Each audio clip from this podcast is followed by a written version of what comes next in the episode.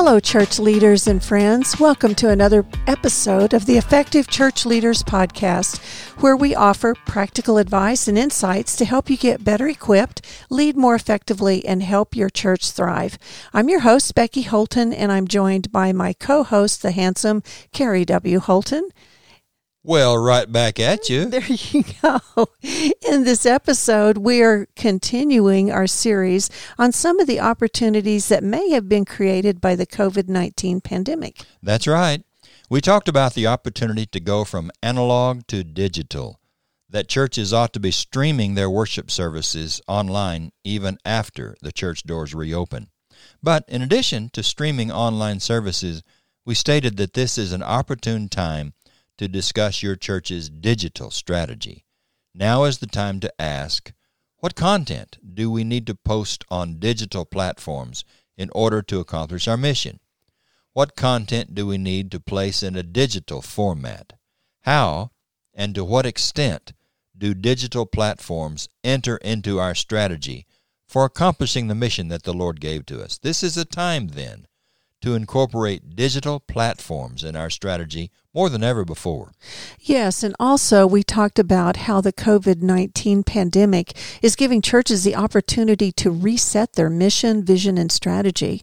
It's an opportunity to consider again why we do church and how we do church. In other words, here is a great opportunity to reset our strategies.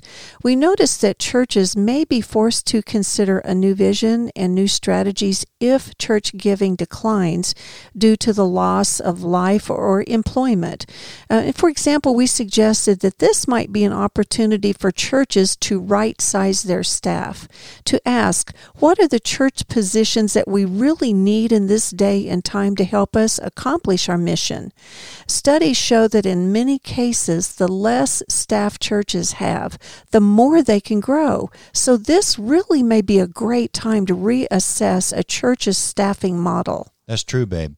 Finances may force that reassessment, but whether or not church giving declines, that in effect forces church leaders to make some difficult and unpleasant decisions, this may be a fine time to reconsider the staff that churches need in order to accomplish their mission.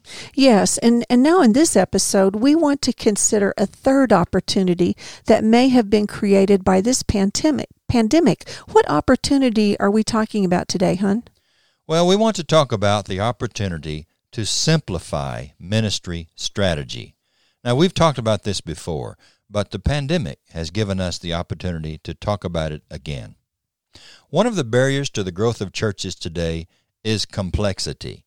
It seems to stifle growth. That sounds complicated. What do you mean by complexity? well, I mean that too many programs often compete with one another in church world. Too many activities that keep people busy, but perhaps not growing in Christ. You know, keeping people busy doesn't actually help them become like Jesus. Well said. Couldn't agree more. I am thinking just now of some of the findings of the Reveal survey that we've talked about before. The results of this extensive church survey that attempts to measure spiritual growth can be found in the book Move What 1,000 Churches Reveal About Spiritual Growth. The authors of the book, Greg Hawkins and Cally Parkinson, drew important conclusions from a survey that included over 1,000 churches of all sizes and shapes and responses from over 250,000 congregants. That is a huge response rate. It's a big survey. As I said, the goal of this survey was to identify best practices that lead to spiritual growth. Researchers discovered, and do you want to know what researchers discovered? Yes, but I don't want to give you a drum roll. okay. researchers discovered from this survey that there were four best practices that the top 25 churches who completed the survey had in common. And one of the four best practices of the 25 top churches was this they communicate a clear pathway to spiritual growth, as well as the expectation that all congregants will experience and follow this pathway. Well, I may not have had enough coffee today, but what does this have to do with the opportunity to simplify ministry strategy? I need you to connect a couple of dots there for me. Well, I'm sure you've had enough coffee today, but Okay. but I will connect the dots. That was a little personal. What this finding suggests is that instead of offering a ministry buffet with multiple tempting choices of activities and programs, the top 25 churches in the survey provided just one singular pathway, a virtual prerequisite for membership and full engagement with the church. Okay, so it's a matter of focus. It's a matter of focus. Yes, focus. I believe church leaders might come to realize during this particular pandemic that the more focused you can be, the greater the impact you can have. I, I can see how this moment in time has forced churches and church leaders to prune their programs and their activities. You know, with people forced to stay at home, staff forced to work from home, and the church doors being closed for the time being, so many programs and activities have had to be put on hold. Yes, they've had to change their calendar. Churches have. Uh, Yes. they've had to limit what, what can be done. Only the bare essentials are being done. Churches are still doing great work during this crisis. Yes. They are providing online services, they are providing ways for mutual encouragement, and they are finding ways to serve their communities and others. But they have certainly had to pare down what they can do. They have been forced to simplify what they offer. Yes, they have. And you know, hon, earlier I used the word prune. Sometimes fruit trees have to be pruned so that they can produce more fruit. And I believe that's a biblical concept. So, what we are actually suggesting in this episode is that churches now have the opportunity to prune the church's programs and activities that may not be helping people to develop a closer relationship with God uh, to slim down, as it were, to reevaluate the programs and activities that are actually moving the needle, and then those that don't. I really like that phrase reevaluate the programs and activities that move the needle and those that don't. Now, that's going to be challenging. Very hard Very hard decision. Uh, there are tough decisions to be made there. because we can really have some emotional attachment to these programs. Sure, sure. Uh, but do they move the needle? Right. That's the question That's the ask. question, and it's not about me. No. And what we're saying here is it's an ideal time Mm-hmm. for church leaders to think about going from such a program centered model or strategy to a path centered model.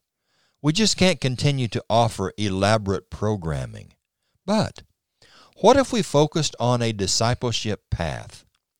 What if we identified the steps that lead to spiritual growth, coming to know Christ and then growing in Christ, and then we pruned the programs that don't clearly support those steps?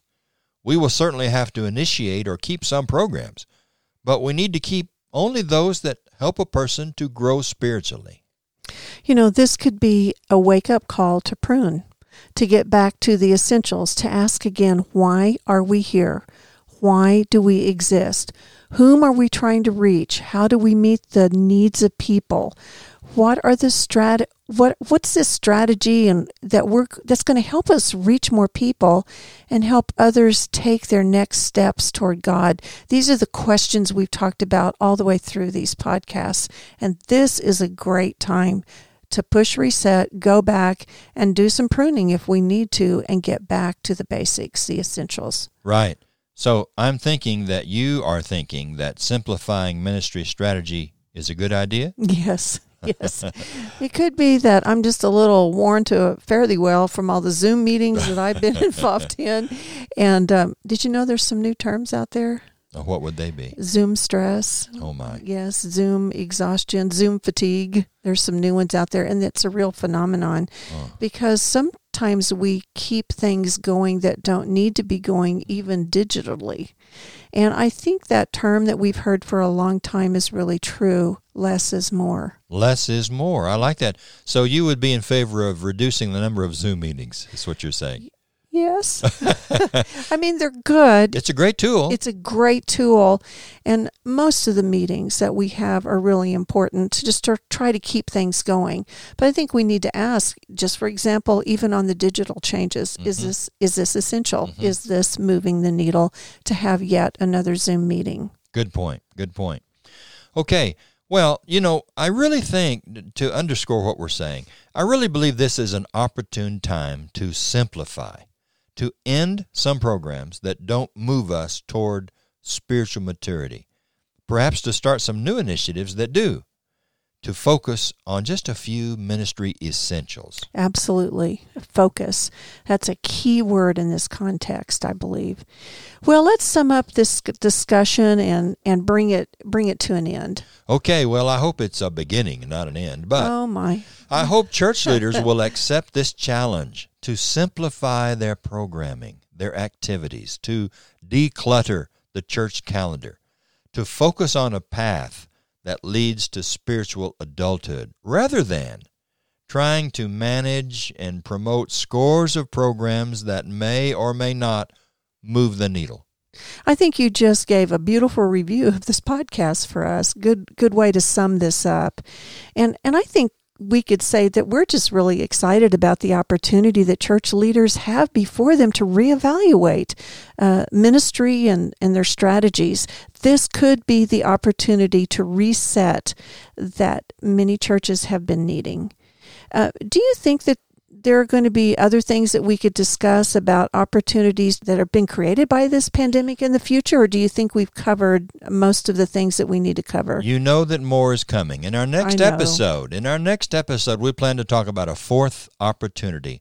And let's encourage our listeners to join us again next okay. week. Okay.